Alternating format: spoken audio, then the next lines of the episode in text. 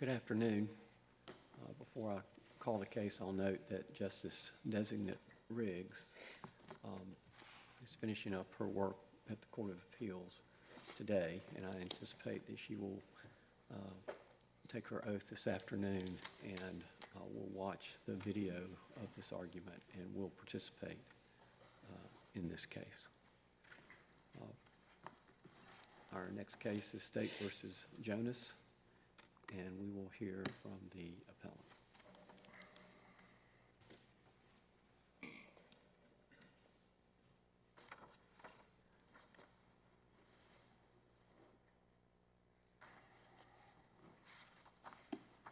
Good afternoon, Your Honors. May it please the Court, my name is Kristin Uicker. I'm a Special Deputy Attorney General with the North Carolina Department of Justice, and I represent the state in this matter. I'd like to reserve five minutes for rebuttal, please. By pleading guilty, a defendant waives his right to trial. No evidence against him is admitted, and because of this, an unconditional guilty plea does not rest on the admissibility of any evidence. It rests on his confession of guilt, which relieves the state of the burden of introducing any evidence. Of course, a defendant can connect his guilty plea to the denial of his motion to suppress. All he must do is give notice of his intent to seek further review of that decision before he enters his guilty plea. This makes his guilty plea conditional on the continued admissibility of that evidence. Then, if the appellate court reverses the order denying the motion to suppress, the guilty plea necessarily falls. Our state constitution has vested this court with the exclusive power to create rules of appellate procedure. And that's exactly what Reynolds is. This court has said that previously in um, State v. McBride, which this court affirmed uh, per curiam. It was a Court of Appeals opinion that was affirmed. And it specifically says that Reynolds is a rule of appellate procedure. Um, and what Reynolds says is precisely this that the defendant must give notice of his intent to appeal the denial of his motion to suppress before he enters his plea. Um, it doesn't create any sort of rule that benefits the state. All it does is ensure that everyone, the court, the prosecutor, the defendant, everyone is clear that the defendant is pleading guilty um, only because his motion to suppress has been denied, that that was his defense to the charge, and that that having been denied, he no longer has a defense that he wishes to, to proceed to a trial on. Um, It allows the defendant to get the benefits of pleading guilty while maintaining his right to um, raise his constitutional challenges to that evidence. And as with uh, rules relating to preserving objections to evidence at trial, part of the function of this rule is to give the trial court um, an opportunity to avoid any error. Um, The court, upon hearing that the defendant intends to appeal the denial of his, his motion to suppress, could do any number of things. It could, for example, ensure that it has actually entered a written order on that motion. It could um, transfer the plea to be heard by the judge who actually heard the motion to suppress, which uh, could have happened here. Um, The defendant in this case actually had his motion to suppress heard by a different judge than took his guilty plea. Um, And if the matter is in front of the judge who heard the motion to suppress, the judge could reconsider his ruling on that motion to suppress. All of those, um, those, those potential avenues there could obviate the need for an appeal. Ca- Counsel, would you agree that on its face, um, the- the Reynolds opinion seems to be concerned with preventing the state from being, uh, f- striking a bad bargain? And that that, well, let me just stop there. Um, It does discuss that concept, Your Honor, um, certainly, and it, it, it does say that that would be unfair, uh, that the state could be essentially somewhat hoodwinked into, to giving up something, um, not knowing that defendant intended to appeal. But that's not truly what the case was about. The case is about resolving the tension between the consequence of a guilty plea, which is waiver of all defenses, um, and the, the right to appeal that the legislature has, has granted him. Would you agree, though, that the the fairness concern that was discussed in Reynolds is not at issue here? No, Your Honor. I would not. Um, Ex- Explain to me Sure. why. Um, It's not eh, precisely Please. the same in, in the sense that the state hasn't agreed to reduce or dismiss charges. So in, in that sense, it is not precisely the same as what had happened in Reynolds. But um, it is still unfair to the state to, to, while it's sitting there, hearing the guilty plea being entered, the state is believing that this will resolve the guilt of the defendant. It perhaps leaves open the sentencing questions, because he does maintain his right to, to appeal whatever sentence is imposed. But the, the state uh, is expecting that this will be a final judgment with respect to whether it will be trying this case. Um, With, But why, why isn't the state always on notice of that by virtue of the statute? because the, because this, I think that this is unique in that the defendant has a way of knowing at the time that he's doing it, that he intends to, to appeal.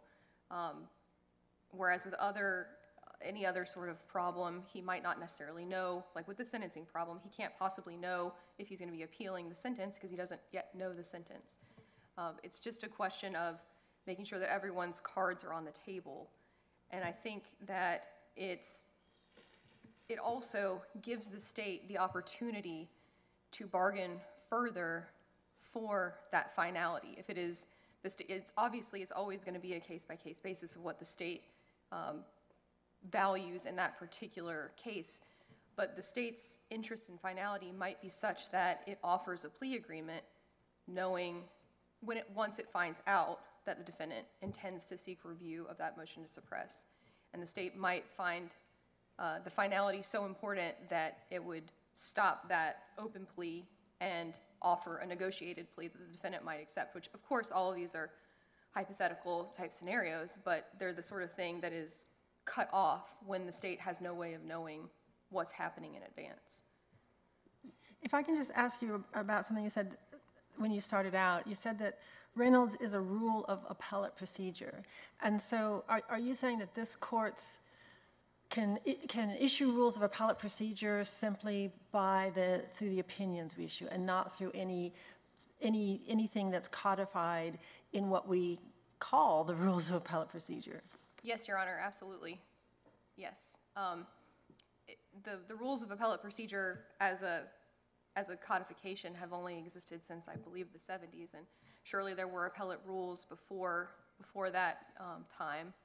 But now that we have them, shouldn't we, shouldn't practitioners be able to rely on them as, as what the rules of appe- appellate procedure are?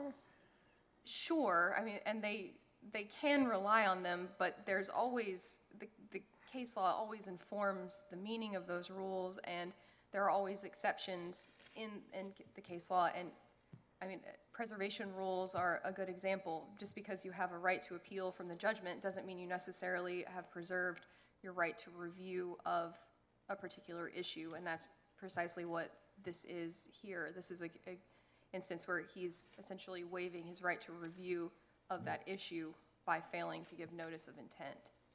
Uh, It's, it's almost like the notice of intent is the objection that must be lodged at trial. Um, Taking the same defendant and saying he's had the pretrial motion to suppress, um, and then he goes to trial, he still has to make an objection when that evidence is admitted in order to preserve his, his challenge, his constitutional challenge to that evidence. But just following up on, on that question, so you have in Rule 10 of the Rules of Appellate Procedure, pretty clear criteria of what you need to do in order to preserve something for appeal, and nothing in the Rule 10 would have precluded um, the appeal here because there was a ruling, you know, there was a motion to suppress and then a, you secured a ruling from the trial court. So Reynolds is like an additional procedural requirement outside the rules. And if, and granted, it's been a, uh, you know, it's been precedent for a very long time, but it, seems reasonable for this court to feel like if we're going to have court-created sort of hidden rules of procedure, we need to construe them narrowly. And Reynolds provided uh, what seems to me to be a pretty clear reason to exist, which is to prevent gamesmanship during the plea bargaining process. And that expanding it beyond that really runs the risk that we're gonna have this just tidal wave of, you know, ineffective assistance claims and other things with lawyers that just aren't aware that there's pe- rules of procedure that aren't in the rules of procedure. Your Honor, I would push back on the assertion that it's a hidden rule. Uh, It's, it's not any more hidden than any other of these courts, this court's um, decisions. And, and it's not hidden in the sense that this court has actually enforced it against a defendant who pled guilty without a plea agreement before in State v. Tew. Um, That is a um, DWI case where the defendant pled just as he was charged, and um, this court said, cited the Reynolds rule and said it, he has complied with Reynolds. Consequently, he has preserved this issue for our review, and so we will proceed now to the merits. So it- it's not, it's not at all something that is hidden. I wouldn't, I wouldn't uh, agree with that. And it's, you're right, it is not in the, the book of appellate rules that you can hold up and say, here are the appellate rules. But there are tons of rules that this court issues in, in opinions and are still nevertheless appellate rules. Um, well, and just to, one final question on that point. In- In Reynolds, the court says, "He must give notice of his intention to the prosecutor and the court before plea negotiations are finalized." So in that case, there's certainly nothing to suggest that if there are no, I mean, if this is the rule of a procedure, it's a rule of procedure that applies when there are plea negotiations, because it says you must give your notice before plea negotiations are finalized. Your Honor, it, it does say that. Um, I think that the rule statement is really more at the end of the discussion on this issue where they, the opinion says, "We therefore hold that when a defendant intends to appeal, he must give notice of his intention." Right, but that's what I was, exactly what I was reading. Right. Uh, Before plea negotiations are finalized, or he will waive the appeal of right provisions. I, I, I think that the time that plea negotiations are finalized is at the moment that the plea is accepted. So, so then it's your view that there are plea negotiations in every case? Um, w- Anytime a defendant pleads guilty, there were plea negotiations? I, I think that, I, I, that's a, a factual question, but I, I think that in almost every case, there will be some sort of discussion between the prosecutor and the, the defense attorney about a potential plea agreement. Um, Obviously, that's hard to know on appeal because those discussions usually don't occur on any sort of record. Well, it- I'm sorry, counsel, is it, is it hard to know on appeal? Doesn't a prosecutor have to uh, agree to enter a plea, allow a defendant to enter a plea? Um, I'm not sure If, if you could turn to page, or I I would turn you to page 17 of the record, the plea transcript, certification by a prosecutor? The, the thing that's giving me pause, Your Honor, is when a defendant pleads as charged, the, the, I'm sorry. Well, a Page defendant, it- it's page 17 of the record.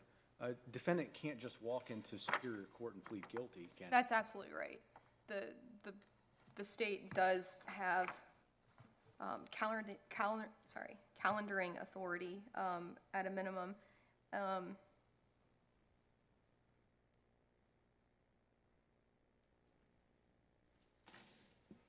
sorry, Your Honor, I'm looking at page seventeen and what was there? Page 17, um, certification by the prosecutor at the very bottom. Prosecutor for this prosecutorial district, as a prosecutor, uh, I hereby certify that the conditions stated within this transcript, if any, are the terms and conditions agreed to by the defendant and his or her lawyer and myself for the entry of the plea by the defendant to the charges in this case. Right, Your Honor. And I think, uh, to some, to your point, part of that, the question of just walking into court and pleading guilty, the state has an interest in being sure that those charges are the charges that the state wishes to pursue in that case against that defendant. So the defendant, in that sense, can't just, because one charge is levied against him, he can't just run into Superior Court and plead guilty to that without the state being able to do anything about that charging assessment, I guess. Um, And I, I think, Wouldn't a statement by a prosecutor that uh, uh, there is no plea in this case be a negotiation? I think so, Your Honor. I think it, it, it means that there was no agreement. The, the, because there was no agreement reached, doesn't mean that there were no negotiations. Well, is- Isn't the decision to plead guilty as charged an agreement, as as certified by the prosecutor here?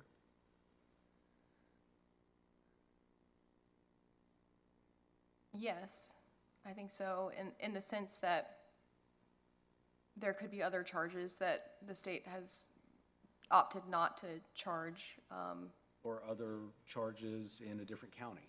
right? Or other charges in other counties, or charges against, um, accomplices or potential co-defendants that the state has agreed to forego. Um, Those are all things that could not be reflected in a, in a written plea agreement like this. Um, So just for clarification, are, are you saying that the record shows that there were plea negotiations in this case? I think that the record doesn't show that there were no plea negotiations. You cannot, there's nowhere in the record to point to to say there were no plea negotiations, um, which the Court of Appeals just kind of assumed based on the fact that there was no agreement reached. So what, what should we do with that, the fact that there is nothing in the record that says there were no plea negotiations? Um, I don't think that it matters, Your Honor, because I think that Reynolds is not, does not depend on that fact. The, the rule in Reynolds does not depend on that fact.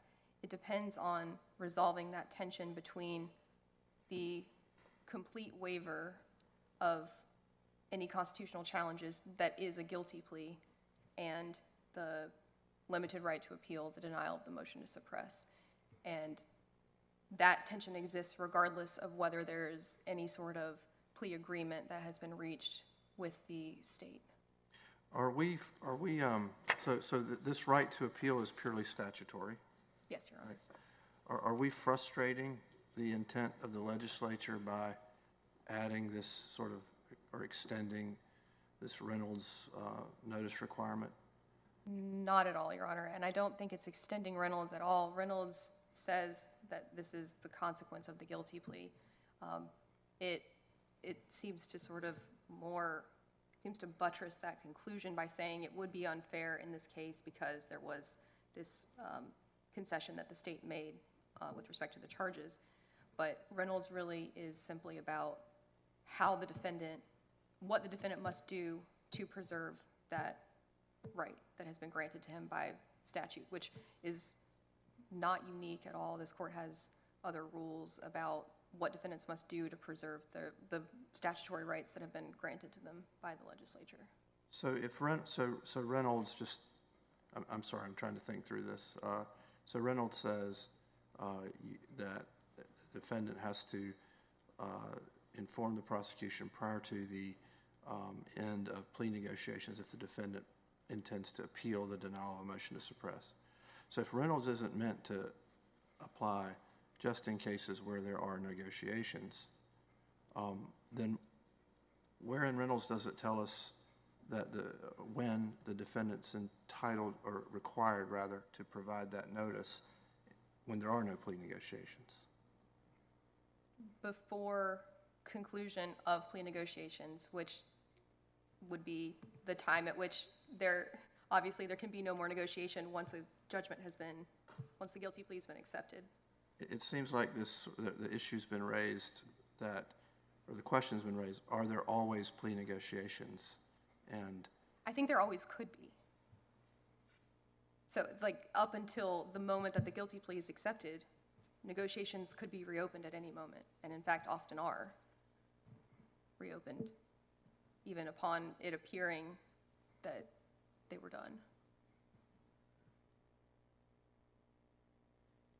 In Tew, which has been our law since 1990, so I guess that'd be 33 years, uh, there were no technical, I'll call it, negotiations. It was a straight-up guilty plea, correct? That's correct, Your Honor. And the court itself noted that, uh, or or cited Reynolds, where it says uh, that the defendant must give notice of his intention to the prosecutor and to the court before plea negotiations are finalized.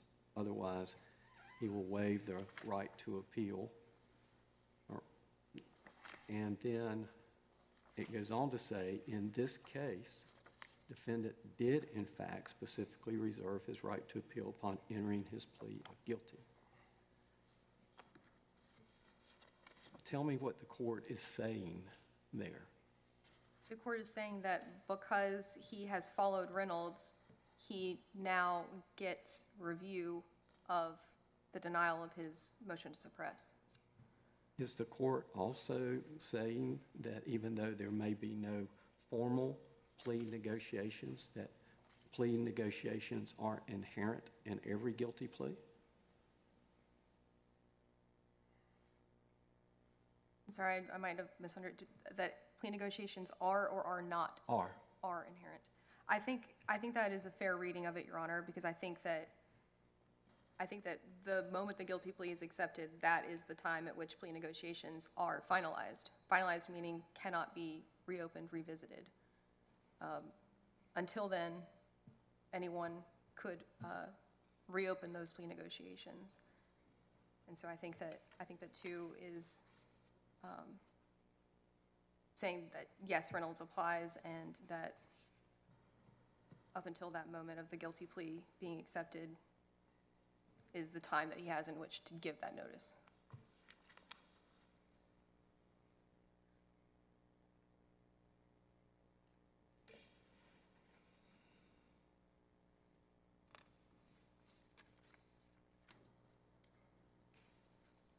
Um,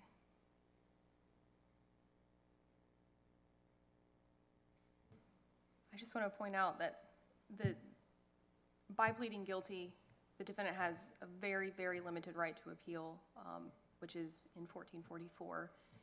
Uh, It specifies he has a right to appeal. I believe it's four different types of sentencing problems, the denial of a, a motion to withdraw his guilty plea, or the denial of his motion to suppress. All of those things, accepting the motion to suppress, are sentencing issues and obviously cannot be raised until after he's already pled guilty.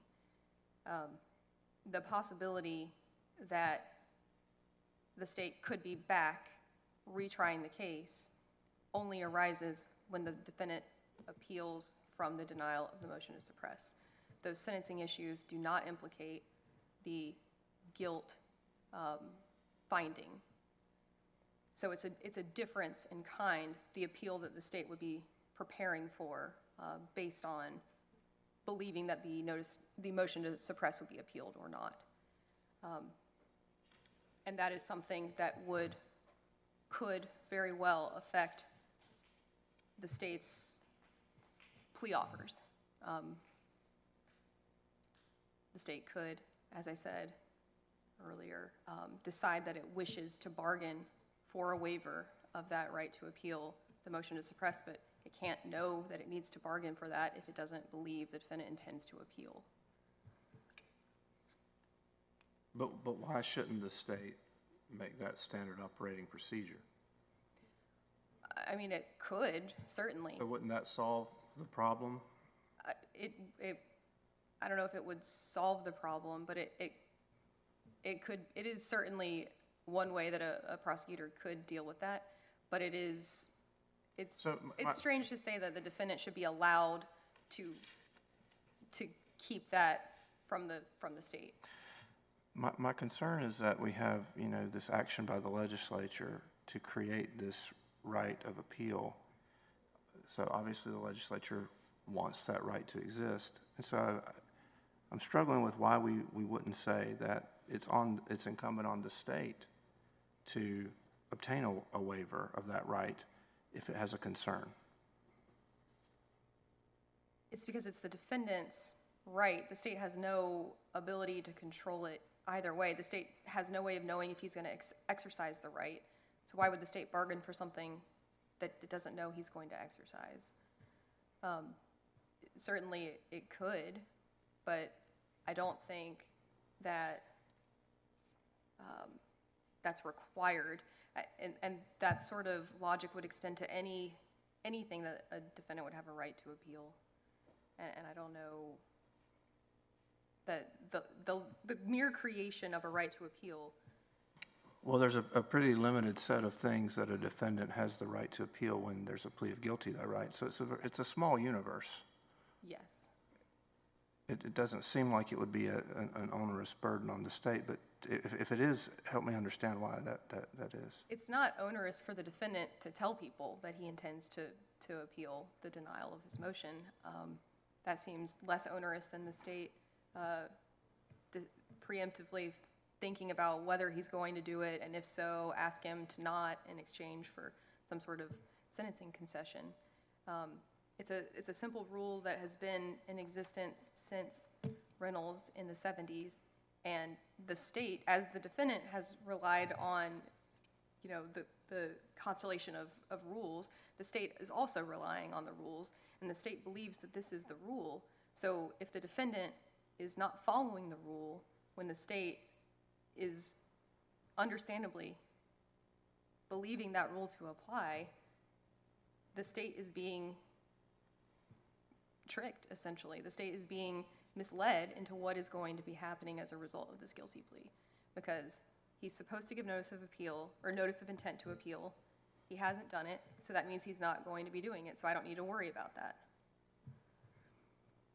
Counsel, I'm, I'm going to ask your friend on the other side this question. It, it sounds like, uh, since Reynolds has been in existence since the 70s, there's an argument for legislative acquiescence. That's true as well, Your Honor. Um, The legislature surely could have done, could have tried, I suppose, to do something about it, but I, again, I, Reynolds is a rule of appellate procedure which is fully within this court's authority to create, create or um, remove as it sees fit. Um,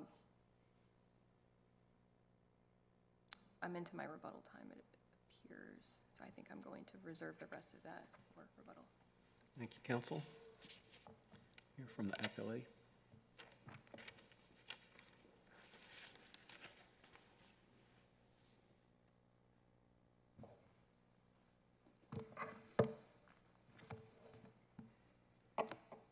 May it please the court. My name is Amanda Zimmer. I'm an assistant appellate defender, and I represent the appellee, Daniel Jonas. In this case, the Court of Appeals did not err in finding that Mr. Jonas did not have to give notice of his intent to appeal the denial of his motion to suppress just because he pled guilty and then decided to appeal. I'd like to take a step back and just talk about the statute for a minute because the statute is pretty clear and I would contend unambiguous. It says that after a plea of guilty, a defendant may appeal the denial of his motion to dismiss, regardless of the fact that he pled guilty. The stated intent of the legislature was to allow a defendant who had no real defense besides the unlawful evidence claim that he made in the motion to suppress to appeal without having to go through a trial in order to reserve that right to appeal. That's what the legislature said it was trying to do here. The legislature did not say that Mr. Jonas had to enter a conditional guilty plea. It did not say that he had to tell the state that he intended to appeal. None of that is in 15A 979. This rule about notice of intent to appeal comes wholesale from State versus Reynolds in 1979, six years after the statute allowing a defendant the right to appeal was enacted. And here, as clear as counsel seems, for the state seems to think the Reynolds rule is, all these questions we're talking about show that this rule is not straightforward. It has not been applied consistently, and it does cause confusion and burden a defendant's right to appeal, which was granted by the legislature. Here, Mr. Jonas didn't have an agreement with the state. He, we don't know if there were plea negotiations. We don't know what happened before he walked into court and said he pled guilty to possession of methamphetamine. We do know there was a motion to suppress hearing, and there was about a month that passed before he pled guilty. So we don't know if there were negotiations. We, we, we simply don't know. The record is silent on that point. And it sounds like counsel for the state is speculating, and we would all be speculating about what happened in that interim. What we know on the record is that Mr. Jonas pled guilty and immediately said, I enter notice of appeal and intend to appeal the denial of my motion to suppress. The prosecutor was present, the judge was present when this was said. Neither of them said, hey, wait a minute, we didn't know about that. Now, I know maybe they wouldn't. Wouldn't it have mattered, maybe, according to the state's argument, that the plea was final at that point? But I would disagree. Certainly, if I was surprised by something, I think I would stand up in court and say, Your Honor, I didn't know that that was, that the defendant intended to appeal. What we have here is a silent record, and I don't think we can presume anything from it. Coun- Counsel, I- I'm sorry, and I, I want to turn to uh, page 17 of the record. Yes. Um, The, the certification by the prosecutor, which is on all plea transcripts, uh, says essentially, these are, quote, "the terms and conditions agreed to by defendant and his or her lawyer and myself for entry of the plea." Why is not, that not evidence in the record that there was uh, a- an offer of some sort, an acceptance, and an agreement as mutual assent? Well, in this particular case, I don't think it shows anything because the plea agreement section of that page is blank. So all that this shows is that there was nothing agreed upon. Right, well, this, this says, uh, the terms and conditions agreed to, um, conditions stated within this transcript, if any, are the terms and conditions agreed to. I, what does, what does that mean to you? I mean, to me, this is simply reflective that the prosecutor is saying this is in fact the plea that was agreed to by the parties. And here, there was nothing agreed to by the parties. I think that's all the certification is. I don't think it's a statement by the prosecutor that in fact plea negotiations had occurred and this was the result of those plea negotiations. So how can you have something that was agreed to by the parties that was not, I believe you said not agreed to by the parties? Admittedly, that was poor wording on my part. I, I, I don't think that this reflects that an offer was made and accepted in the sense that we normally think about plea bargaining, because we normally think about plea bargaining as somebody giving something up or an agreement being made as to a charge or a sentence, and that's just not present here. So I think this, at best, reflects a lack of agreement. So, so we should ignore that language? I'm not saying that we should ignore that language. I think it is accurate that the prosecutor is saying this is what just happened in court. Well, this, this is before, right? Th- This happens before the entry of the plea. I- As a matter of practice, I don't know. Typical practice is um, defendant signs uh, this, prosecutor calls the case, says, Your Honor, we have a plea in this case, may I approach with the plea transcript?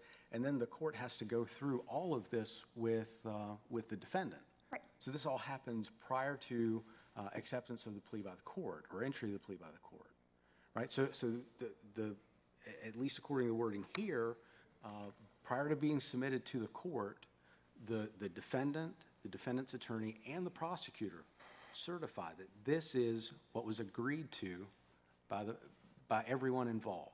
And they certify that to the court. So what do we make of that? I make of it that they agreed that there was no agreement. I, I realize that sounds odd, but there is no agreement. They did not, the state did not reduce the charges. They didn't agree upon a sentence. The judge had full discretion at sentencing. There was no agreement. There was no agreement that Mr. Jonas wouldn't plead guilty, there, were- or wouldn't appeal. There was simply no agreement. And, and are we, oh, I'm sorry. Are we able to credit what it says at the top of page 17 in this form, number 20, have you agreed to plead guilty as part of a plea arrangement? And the answer is no. Is, that- what does that tell us? I, I agree, again, think that shows that he agreed to plead guilty with no plea agreement. There's no plea arrangement here.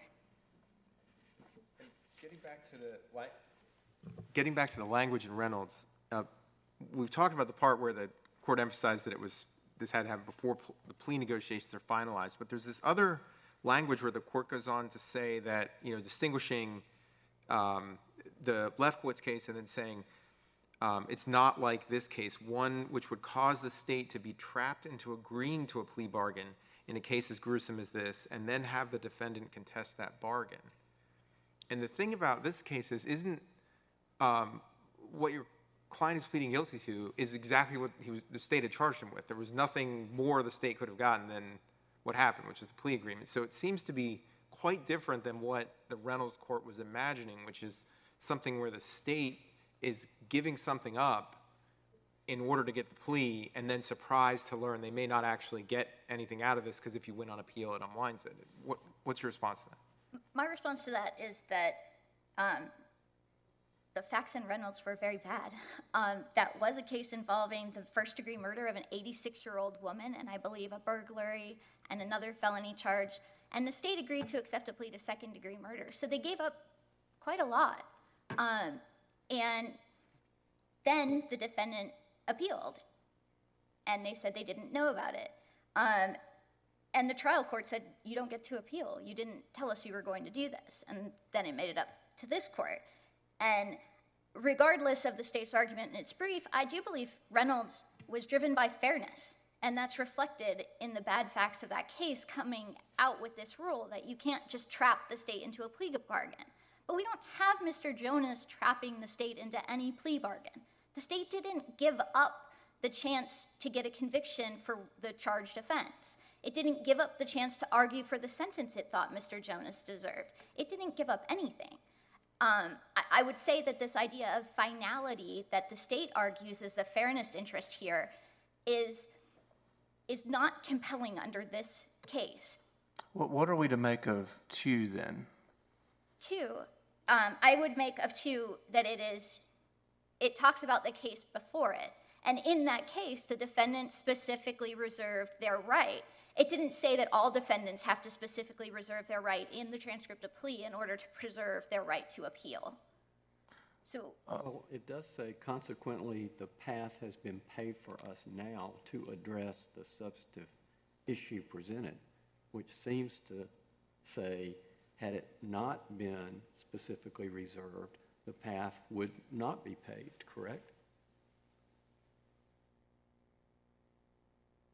Right, but I think this is where there's some tension in these cases where Reynolds is talking about you have to give notice, Tew is talking about reserving your rights. This is just causing a little bit of confusion that doesn't need to exist under our rules of appellate procedure and under the wording of the statute.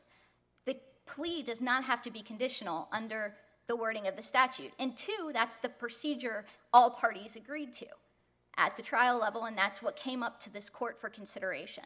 I don't think that Tew means you have to do it that way in every case. I don't think Reynolds tells us exactly what we have to do in every case because of the, the ambiguity in the language of when plea negotiations are finalized. If, if that were true, why would the court have included this language at all? It could simply have said, since uh, there was a guilty plea without condition, uh, there was no need for giving of notice. The court didn't do that. Why? Well, I think this is following Reynolds. So, And this is the- if we, for us to rule in your favor, do we need to overrule Reynolds? No, I don't think you need to. I think this case is distinguishable from Reynolds Do we because the fair. overrule Tew? I'm sorry? Do we overrule Tew?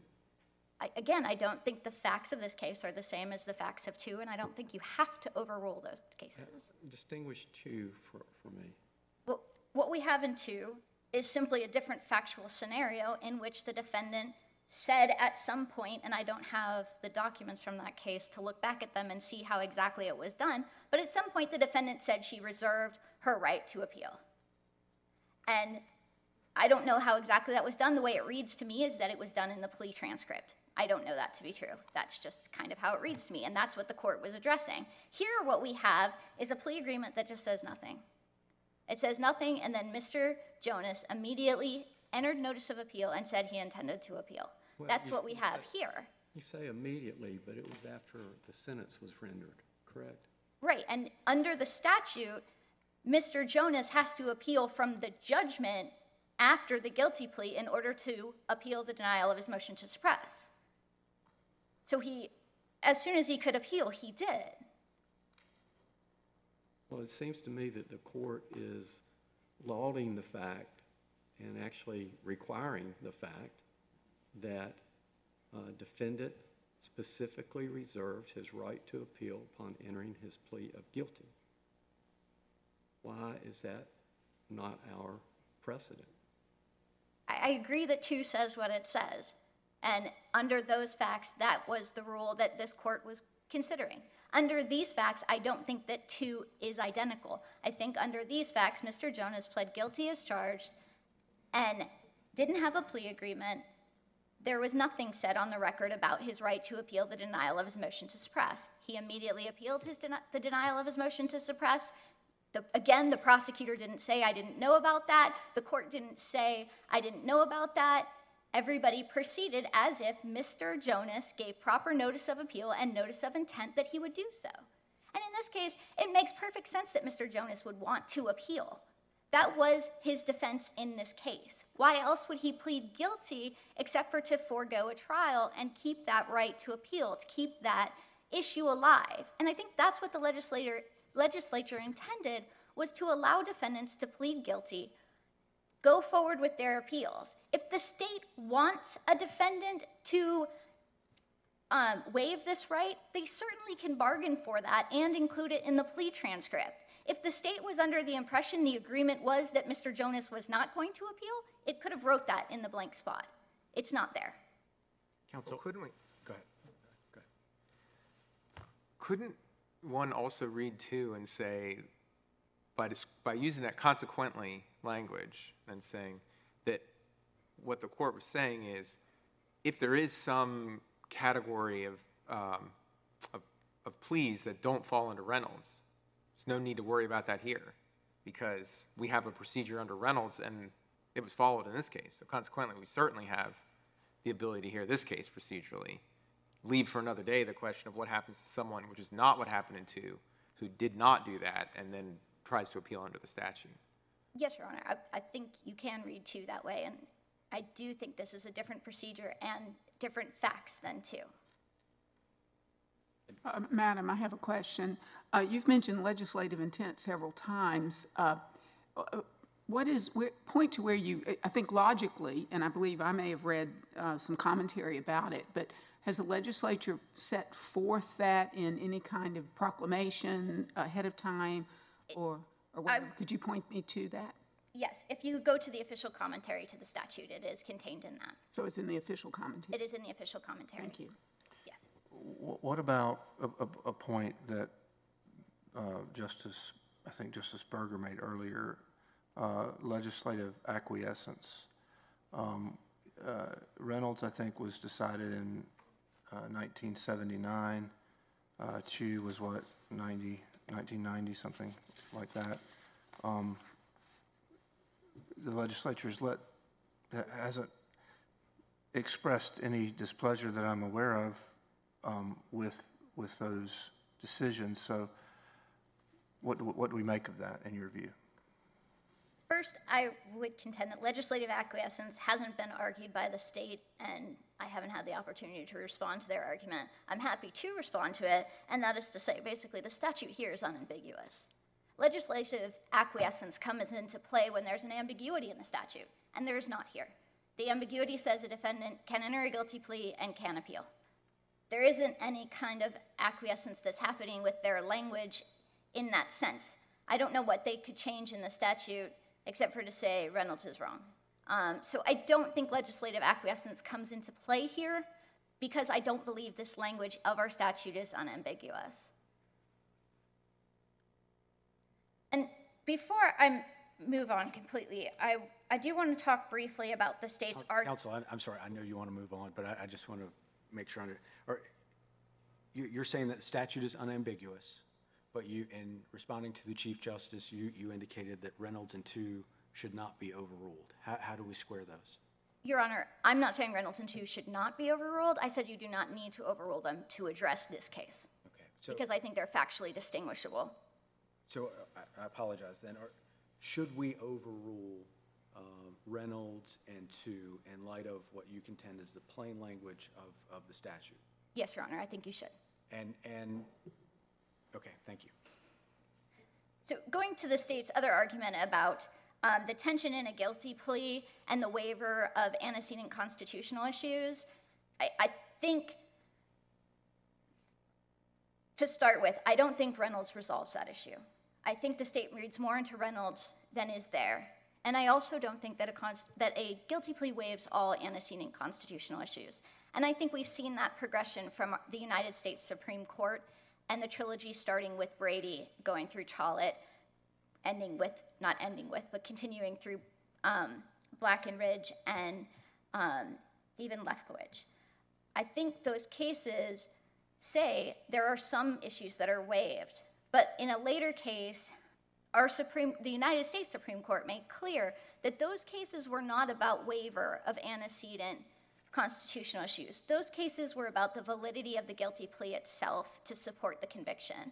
So this tension that the state is talking about with the waiver of antecedent constitutional rights, I just don't think is addressed in Reynolds. Reynolds does acknowledge those cases exist, but it ultimately doesn't rely on that as a reason for its decision. And here, we have a statute that allows for an appeal that the only logical outcome of is that the appeal has to have some meaning. So if the trial court's ruling is reversed, then a new trial shouldn't have that evidence, just like as if the defendant had gone to trial and then appealed. So I don't think that this argument about antecedent constitutional error being waived by the guilty plea really holds up when you look at what the legislative intent was and, as a practical matter, how this would work. It's just, it doesn't seem to have any. If the state's argument is true, there would be no purpose to this statute. And by pleading guilty and appealing, the defendant has continued to fight this battle and to show that they still feel that that evidence was not admissible. Um,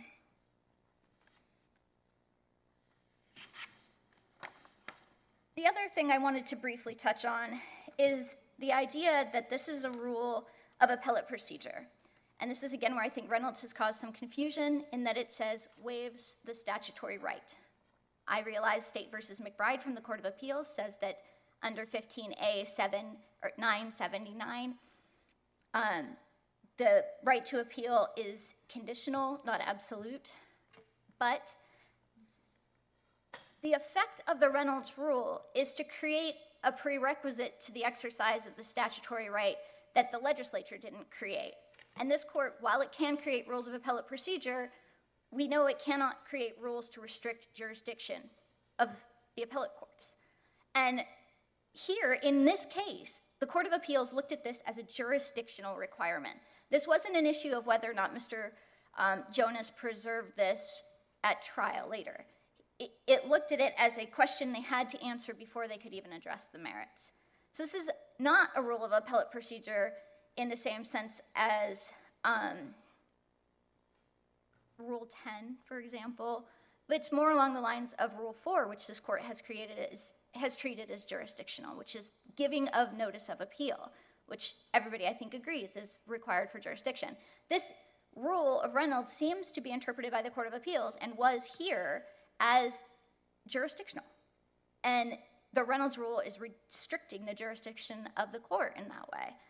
Um, and I, in the Court of Appeals, I don't think the state really contended that it wasn't being treated as a jurisdictional rule. I mean, even in the opinion, it's very clearly considered as jurisdictional, and I don't think that Reynolds can restrict the jurisdiction of the lower court. Um, the state has argued um, that these other issues related to the right to appeal after a guilty plea only come up at sentencing and that uh, that they're different in kind and so they shouldn't have to a defendant doesn't have to give notice of intent because they don't know what the sentence will be. Um, but in some cases that's not the case. The issue could be whether or not the defendant agrees with the prior record level or um, and they might know that beforehand but we don't have the same rule because we're waiting on the judge to make a ruling and i understand it's a little different but as the state pointed out in their brief in state versus rico if a defendant agrees to a charge and agrees to a sentence and then appeals that sentence, the entire plea has to be undone. So the outcome of an appeal of a sentencing issue isn't always a new sentencing. It could also be a new trial. So this idea of finality in a guilty plea, yes, most pleas are final, but there are these six categories that can result in an appeal that the state is aware of and knows there's a chance a case could come back. So I think under those circumstances, we haven't added any burden to the defendant's right, but that consequences can be the same. Um,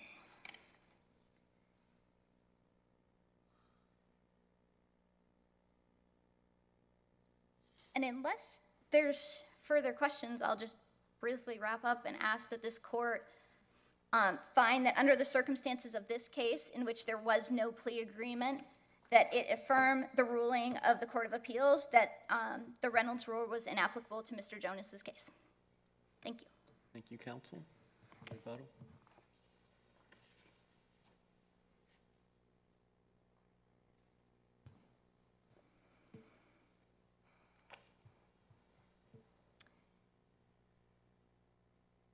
This case is not one of statutory construction. Reynolds has already done whatever statutory construction was necessary. This case is about the applicability of Reynolds. That's the, the issue that the state included in its PDR, and that is the sole issue that this court granted review on. Defendant didn't include any additional issues in uh, his response to the state's PDR, and in fact, in his response, argued only that Reynolds was inapplicable to his case. Um, It didn't uh, request overruling of any cases, and, and as I sit here, I counted Caldwell, Reynolds, Tew, and McBride as all being cases that defendant is saying are wrong, um, and that this court should overrule Caldwell to the extent that it says um, the ante- antecedent um, constitutional violations are waived by a guilty plea. Reynolds, for obvious reasons, Tew, for the reasons that we've already discussed, and McBride um, for its statement about notice of intent to appeal not being jurisdictional.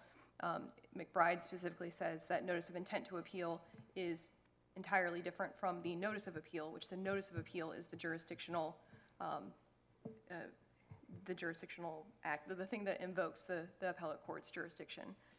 Um, McBride is also important here because it's talking about, McBride is the case that tells you what is sufficient for satisfying the Reynolds rule. Um, McBride said that what happened there was insufficient, which was that the defendant had filed a notice in the, the court file, and there was no evidence that the state or the, the trial court had ever been informed of that notice of intent, um, uh, which is important here because of defendant's somewhat his suggestion that he might have actually complied with Reynolds. Um, McBride says he hasn't. Um, Additionally, McBride is the case that tells you what is sufficient to comply with Reynolds, not Tew. Tew is telling you that because he complied with Reynolds, he has successfully reserved his right to appeal. Um, This case is about whether this court is going to allow the Court of Appeals to create exceptions to this court's rules when that is the sole province of this court. Um, And the state contends that the Court of Appeals has erred in finding uh, that this was a jurisdictional problem. McBride says it was not, uh, finding that it's inapplicable. Um, Tew says that it is, and um, the state just asked this court to uh, reverse the decision of the Court of Appeals vacating defendant's conviction. Thank you. Thank you, counsel. Thank you to both. Mr. Clerk?